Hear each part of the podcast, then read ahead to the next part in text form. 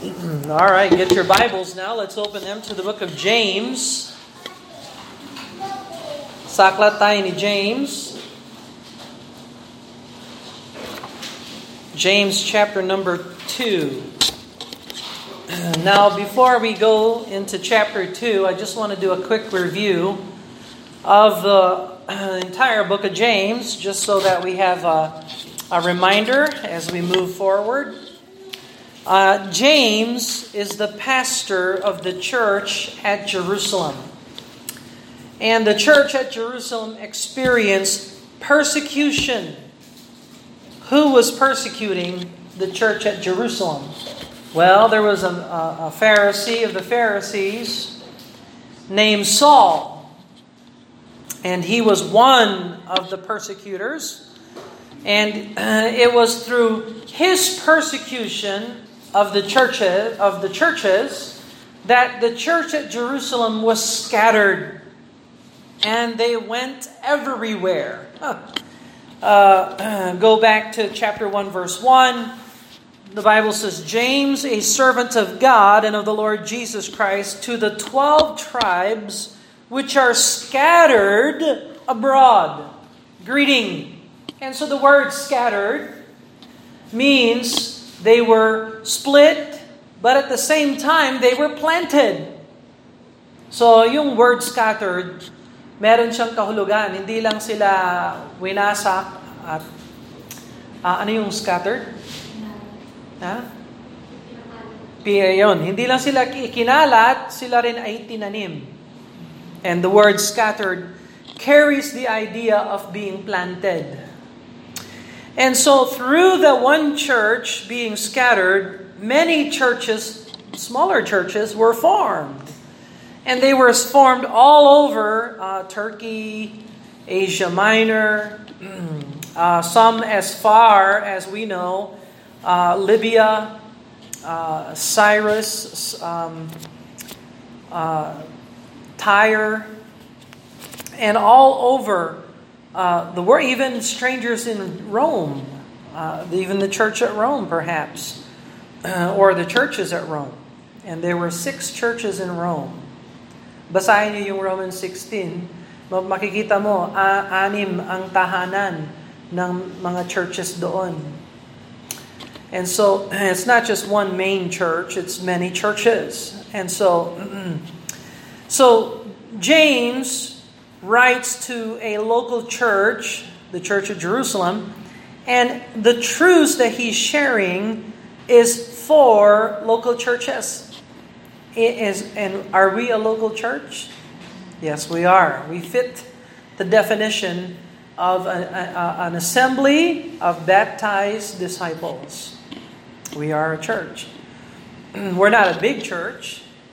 We're not a fancy church, um, but we are a church. And let's make sure if we, if we are small, we are strong. Hmm? So uh, we want to maintain uh, honor and, and distinction to the Lord. And uh, we'll see what God can do with a church that's surrendered to Him. Okay?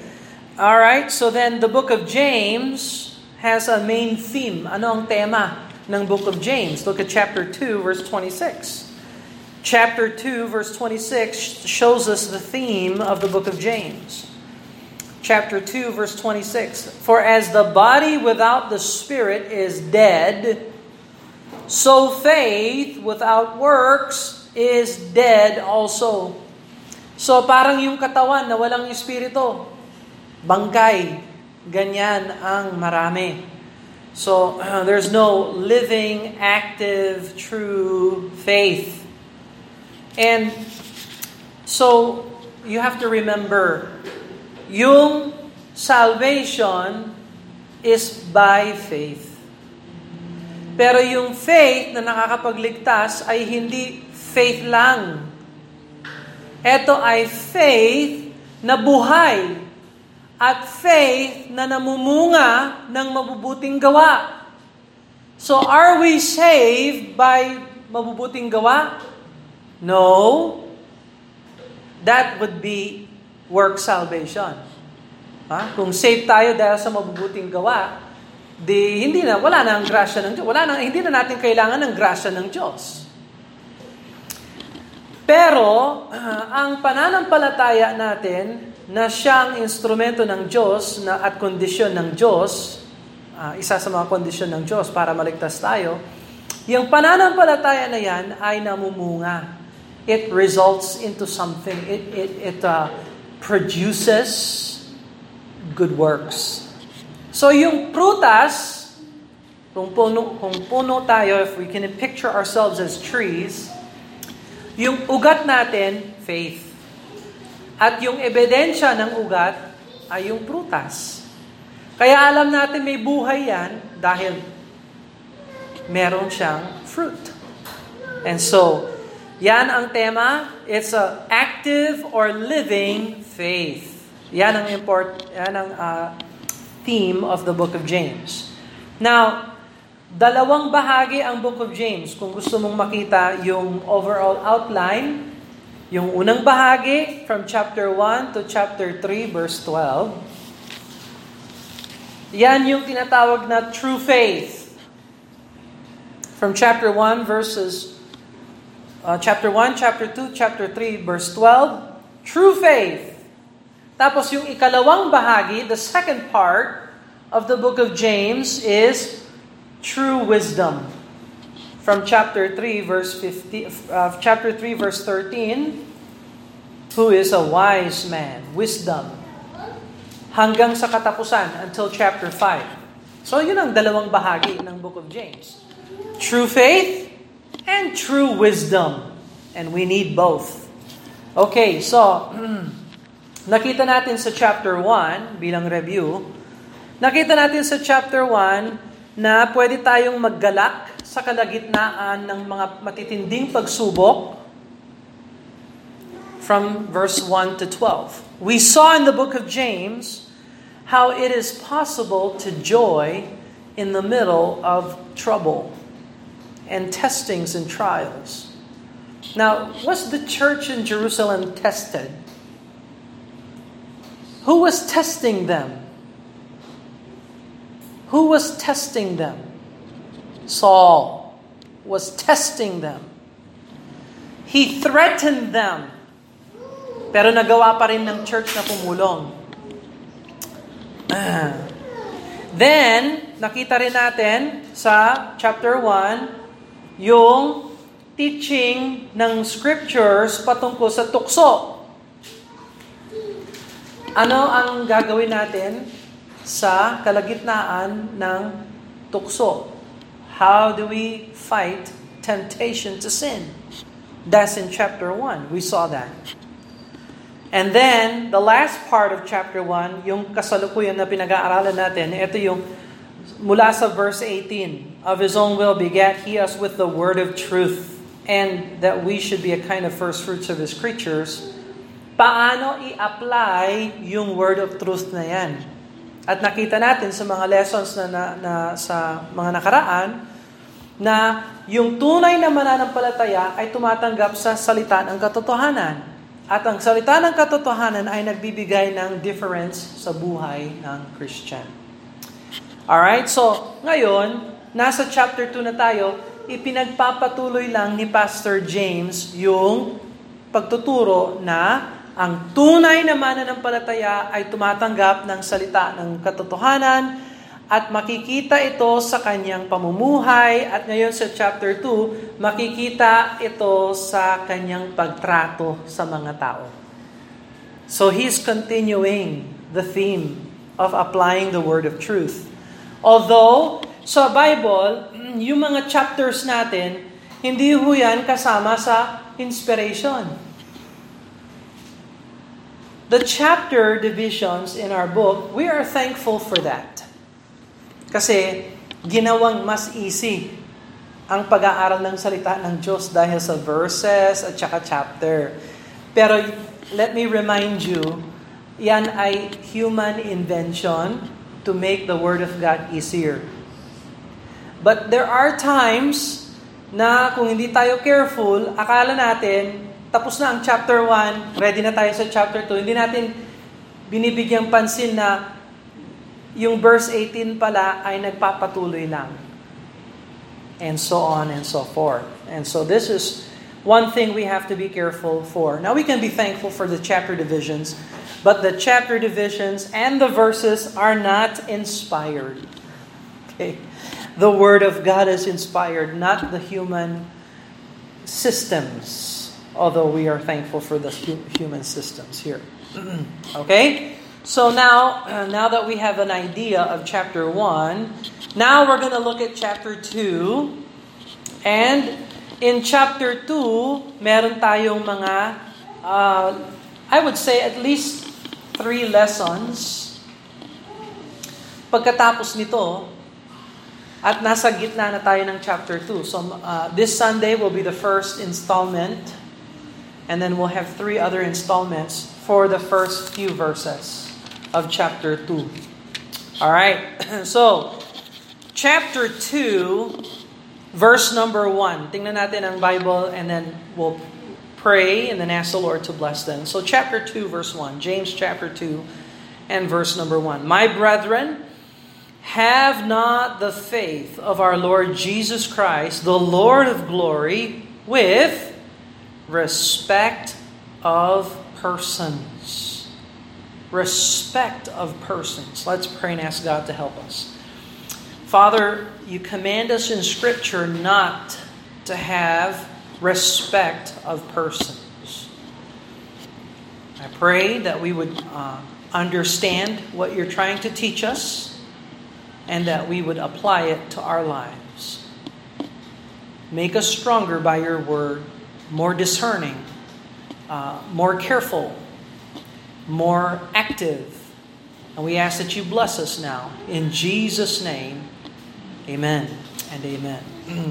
Kung tagalogin natin ang Bible, ang sabi ng Bible, mga kapatid ko, kayo ay may pananampalataya na nasa Panginoong Kristo na Panginoon ng kaluwalhatian at kayo na may pananampalatayang ito ay huwag magkaroon ng pagtatanggi ng mga tao. So ang tunay at buhay na pananampalataya ay hindi lamang may pagmamalasakit sa mga fatherless at saka widows, gaya na napag-aralan natin last week, at pag-iwas sa bahid ng kamunduhan, ito rin ay patas sa pagtatrato sa mga kapatiran at yung mga bisita. Uh, the true Christian, the true living faith, is not just the one who visits the fatherless and the widows in their affliction. It's not just the person who uh, keeps himself pure, unspotted from the world, just like we learned last week, but in continuation. A, a true Christian is careful not to exercise respect of persons. So, first you understand, sabi dito, my brethren. This is an affectionate term. James is preaching to his church members. My brethren is mentioned 15 times in the book of James. So, James is preaching to the church. These are the Jerusalem church members, and not just those in Jerusalem, but he's writing to those who are scattered. And so the message of James is the message for our church, even though we are how many uh, thousands of years removed from James, hundreds of years removed from James. Uh, one of the earliest uh, books in the New Testament is the book of James. And part of it is because of his use of the language of synagogue for church. They're synonymous in his epistles. And so it's a clue. James wrote to the church. So this message is for us. It's for the church in Jerusalem, but it's also for the, the Jerusalem Baptist Church in Tuktukan. so, and you find na yung problema ng church doon ay problema din natin. Walang difference. Okay? So there's no difference. Uh, what they struggle with, we struggle with as well. Now, uh, ang pangunahing utos ng verse number 1, alam mo pag nagbasa kayo ng Bible, palagi niyong hinahanap ano ang utos. Ano ang command. Sa pag-aaral ng biblical languages, halimbawa, Greek, kasi bagong tipan, Greek, hinahanap palagi yung imperative sa Greek. Whenever you study the Bible, even if you study Greek or Hebrew, you always look for the verb in a sentence. You always look for the command. What is the action word? What is the state of being? What is God commanding us to do? You always have to ask yourself when you read the Bible, what does God want me to do? So what? So ano ang utos? Well, nasa negative yung utos. Have not the faith of the Lord Jesus Christ, the Lord of glory, with respect of persons. So have not. Ilinagay sa negative. Wag. Wag magkaroon. O wag hawakan ang pananampalataya ng Panginoong Yeso Kristo na mayroong um, pagtatanggi ng mga tao. Have not the faith. so pag sinabing the faith, this means everything that Jesus taught and expects for us to follow Him. So that's everything, really. Uh, did Jesus teach the Old Testament? Did He teach the Old Testament? Yes or no? Yes. Of course, he taught the Old Testament. so, we, we need to learn the Old Testament. Uh, does he have principles and commands in the New Testament? Yes, he has many, many imperatives in the New Testament. We should obey those as well. Old and New Testament. the faith. Did you see the word the faith? My brethren have not the faith It's singular. There is only one faith. This is not, you know, I met uh, another person who says they are a Christian. I think it when was that? Friday? Saturday. Friday. Punta kami sa ano, sa market market Friday. At gabi na. May nagpakilala sa amin. Sabi niya, Kristiyano siya. Mag-Bible study raw kami. But he doesn't follow the faith. I don't doubt that he's saved. But salvation is one third of the faith. Bakit one third? Kasi kung save ka, yan, yan ang mahalaga talaga, syempre. That's the most important sa one-third, yung save ka. Pero kung save ka lang, hindi pa complete yung will of God sa buhay mo. God wants you to go to grow. Okay? Is that clear? Oh. So pag lumago ka, yun yung pwede kang pwede mong ibahagi, i-practice yung pagiging Kristiyano mo. That is, you get baptized. And then third, you join the New Testament Biblical Church. Na maging member ka ng church. Now, yung baptism nakakapagligtas? No. Yung church membership nakakapagligtas? No. So, two-thirds hindi hindi sakop ng kaligtasan. One-third lang ang kaligtasan. Na mahalaga ang kaligtasan, pero kailangan kumpletuhin natin sa buhay natin ang layunin ng Diyos. So if you're saved, that's wonderful. But that is only one third of following the Lord. You are not practicing the faith. And there's only one faith. There's not the Catholic faith. There is not the Baptist faith. There is not Presbyterian faith, Lutheran faith, kung ano-anong faith. The one faith is biblical faith. One faith. The faith of the Lord Jesus Christ. What He taught, what He said, what He commanded, we follow Him. Ayun ang the faith. Kaya nga sinabi dito, My brethren, have not the faith of our Lord Jesus Christ. Sinong faith? Kaninong faith ang pinaniniwalaan natin? Kaninong faith ang hinahawakan natin? Anong faith ang pinapractice natin? Yung faith ng Lord, ni Lord Jesus Christ. So, I decline his invitation because he is not practicing the faith. Yes, you're saved. Alam mo, kung saved ka na, okay ka na sa akin. Kasi bahala, bahala na ang Panginoon sa'yo. this, if you're saved, that's wonderful. But honestly, God wants you to grow. And if you're not uh, attending church, so tinignan ko yung church nila. Do you know how many members they have in their church? They just baptized 500 sa isang linggo. Hmm. Impressive.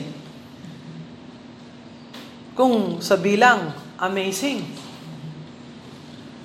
So pinanood ko sila. Rock music. Hmm. Sayaw-sayaw. Hmm. Tapos yung Bible nila, hindi pa King James.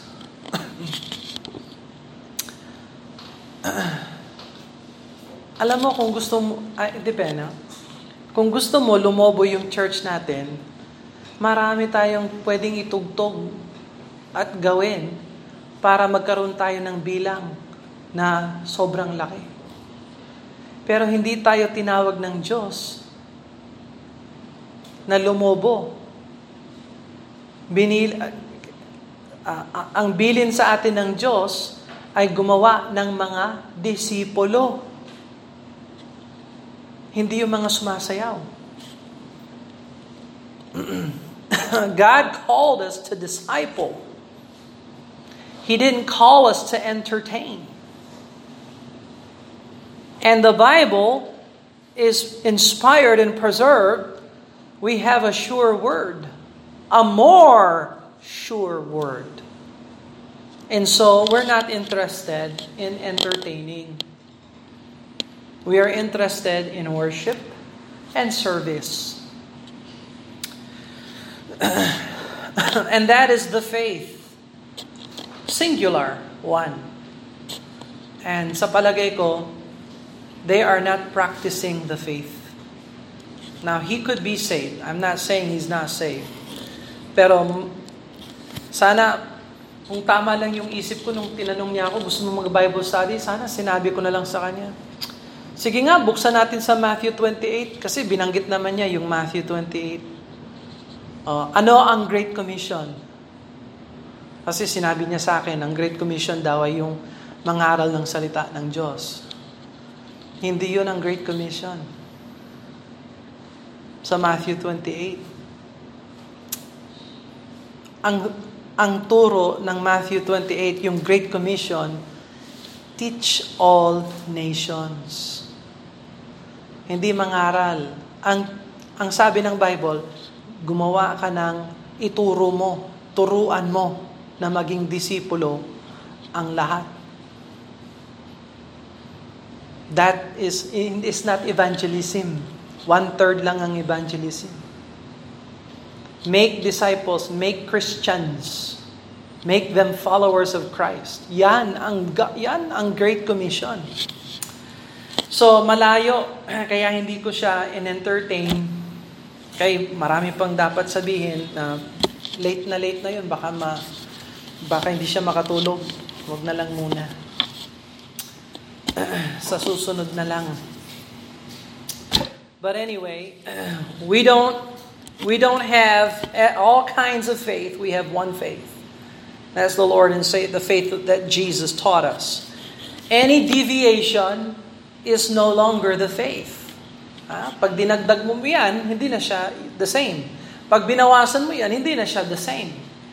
And so, magpapatuloy tayo na lumalakad sa will of God habang yung mundong ito ay patuloy na naguguluhan. We will not change. Uh, we are given one faith and we will continue to practice that one faith. Mm.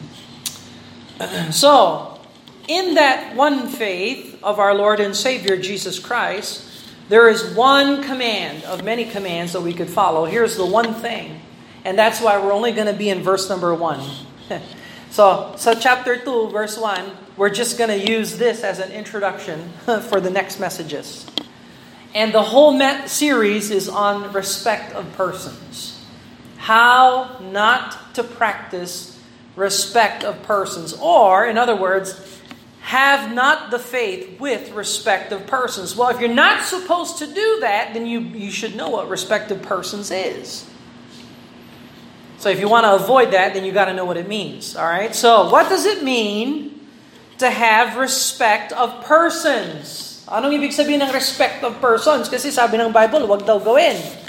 Ibig sabihin, hindi pwedeng respetuhin ng tao. No, that's not what the Bible teaches.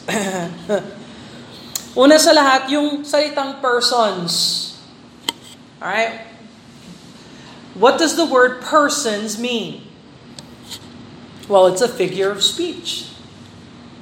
In fact, it's called a synecdoche. Oh, yeah, and don't you just love grammar? synecdoche. It refers to the whole or to the entire person, body, soul, and spirit. The entirety of a person. It stands for the person's everything who, who he is, his name, his position, his education, his rank, his economic status. The entire person is considered here. So, in our world, sa, sa lipunan natin, sanay ho ang mundo na magkaroon ng respect of persons. Alam nyo ba na ang tao ay humuhusga sa tao sa kanyang panlabas? So kung ang tao ay mayaman, halimbawa, mayaman siya, bumisita siya dito, ah, dito ka umupo, kasama ko. O pag yung dukha pumasok dito, ay, ay, dun ka. Ikaw special guest ka dito ka sa dito ka sa harap. Ikaw, ah, tingnan mo, hindi ka pa nagsipilyo. Hmm, hindi ka pa nagsuklay ng buhok. Doon ka, doon ka sa gilid. Huwag kang umupo, tayo ka lang dyan, ha? Hindi pinaupo. the world evaluates people and focus on the external. The worldly condition, the economic status of a person, but that is not God. God does not practice respect of persons. Three verses. Romans chapter 2. Tingnan mo ang Romans chapter 2 verse 11.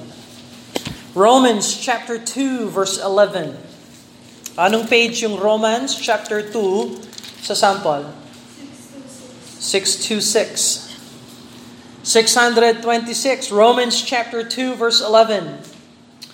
Romans chapter 2 verse 11.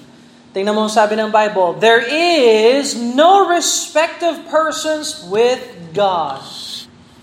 Whether you're a Jew, whether you're a Gentile, it makes no difference to God. If you're not saved, you're going to go to hell when you die. It doesn't matter if you're Jewish or a Gentile. There is no respect of persons with God. You say, I'm a young person. I memorize a lot of Bible. I'm a good person. Makes no difference to God. If Jesus is not in your heart as your Savior, as your Lord, you're not going to heaven. Say, well, my mom and dad are saved. That doesn't mean you're saved. And God is no respect of persons. Ephesians chapter 6. Ephesians chapter 6. So hindi pala impress ang Panginoon sa tao. Ephesians chapter 6 verse 9. Ephesians chapter 6, anong page? 654. 654 sa sample Bible. 654. Ephesians chapter 6 verse, uh, verse number 9. Ephesians chapter 6 verse 9. And ye masters, do the same things unto them, forbearing, threatening, knowing that your master also who is in heaven, neither is there respect of persons with him. So, Ephesians chapter 6 is talking about husbands and wives, fathers and children, slave owners and slaves, employer, employee. And in verse 9, Paul is addressing slave owners. Could you imagine that? You're in a church and part of your congregation is slave owner and part of your congregation is slaves. All it together in one church. Boy, that is that what, what a what a conundrum. And God says, I don't respect you it makes no difference whether you're, whether you're the slave or you're the slave owner. That makes no difference in the eyes of God. Isn't that amazing? How God evaluates people not by the external. One more, Colossians chapter 3 verse 25. Colossians chapter 3 verse 25.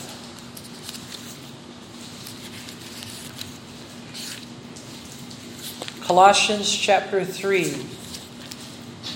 Anong page yung Colossians?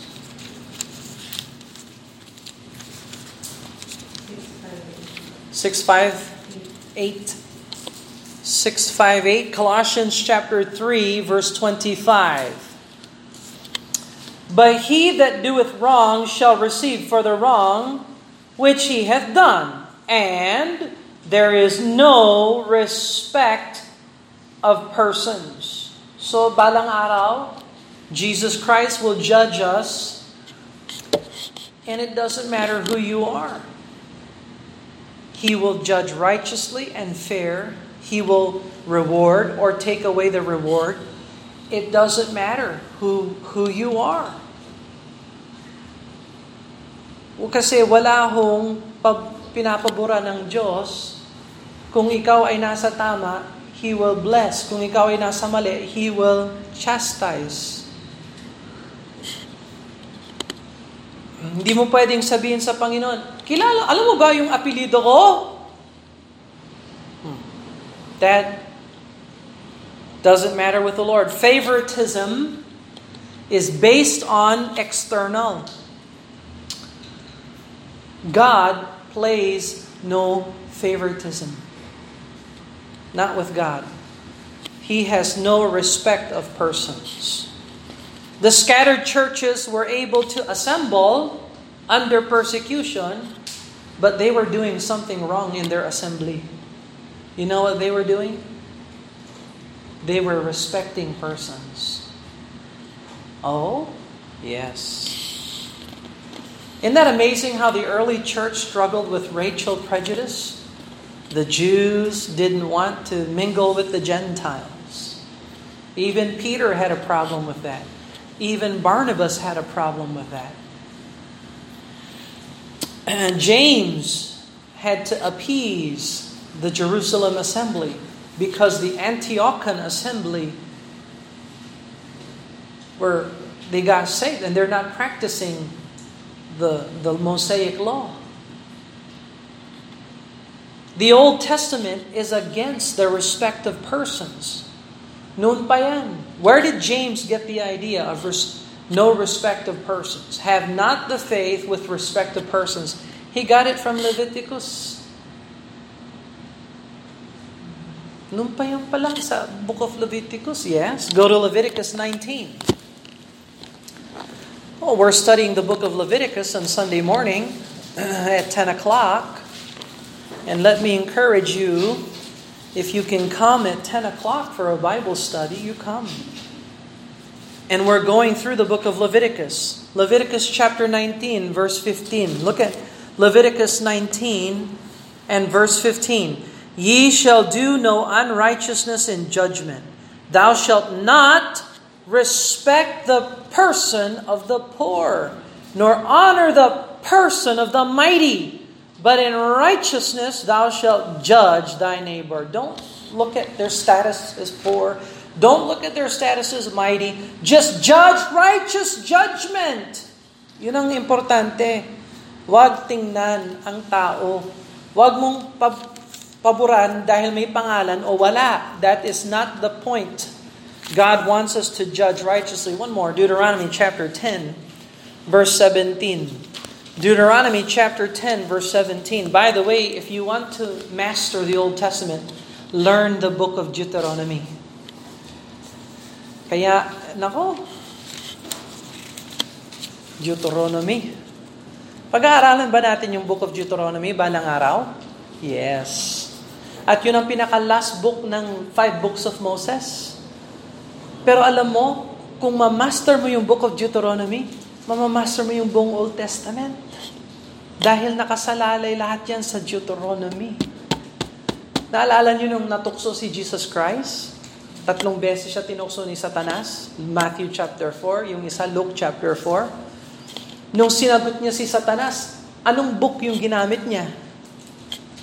Lahat ng tatlong response ni Jesus galing sa Deuteronomy. Napakahalaga ng book of Deuteronomy. Uh, Deuteronomy chapter 10, verse 17. Deuteronomy chapter 10. Uh, anong page yung Deuteronomy chapter 10? 116? 116. Deuteronomy chapter 10, verse 17. For the Lord your God is God of gods and Lord of lords, a great God, a mighty and a terrible, with re- which regardeth not persons. See? Even the Old Testament teaches that against respect of persons. New Testament, we have the book of James telling us that. Acts chapter 10. Acts chapter 10.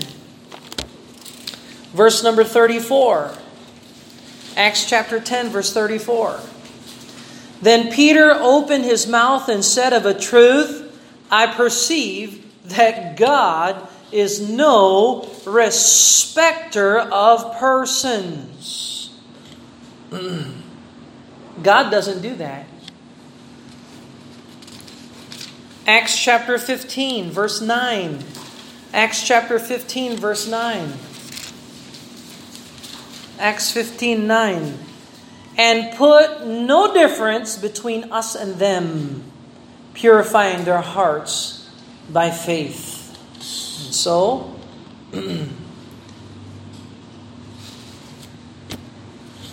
God doesn't respect persons. We shouldn't respect persons neither. We shouldn't discriminate, distinguish, and uh, deny people just on the exterior, external. Now, Jesus, when he witnessed, he witnessed to the master elite teacher. Sino yung master elite teacher ng John chapter 3? Who is the master elite teacher in John chapter 3 that Jesus witnessed to? Who? Nicodemus. But in chapter 4, he witnessed to the street woman. Who's the street woman in chapter 4? The Samaritan woman.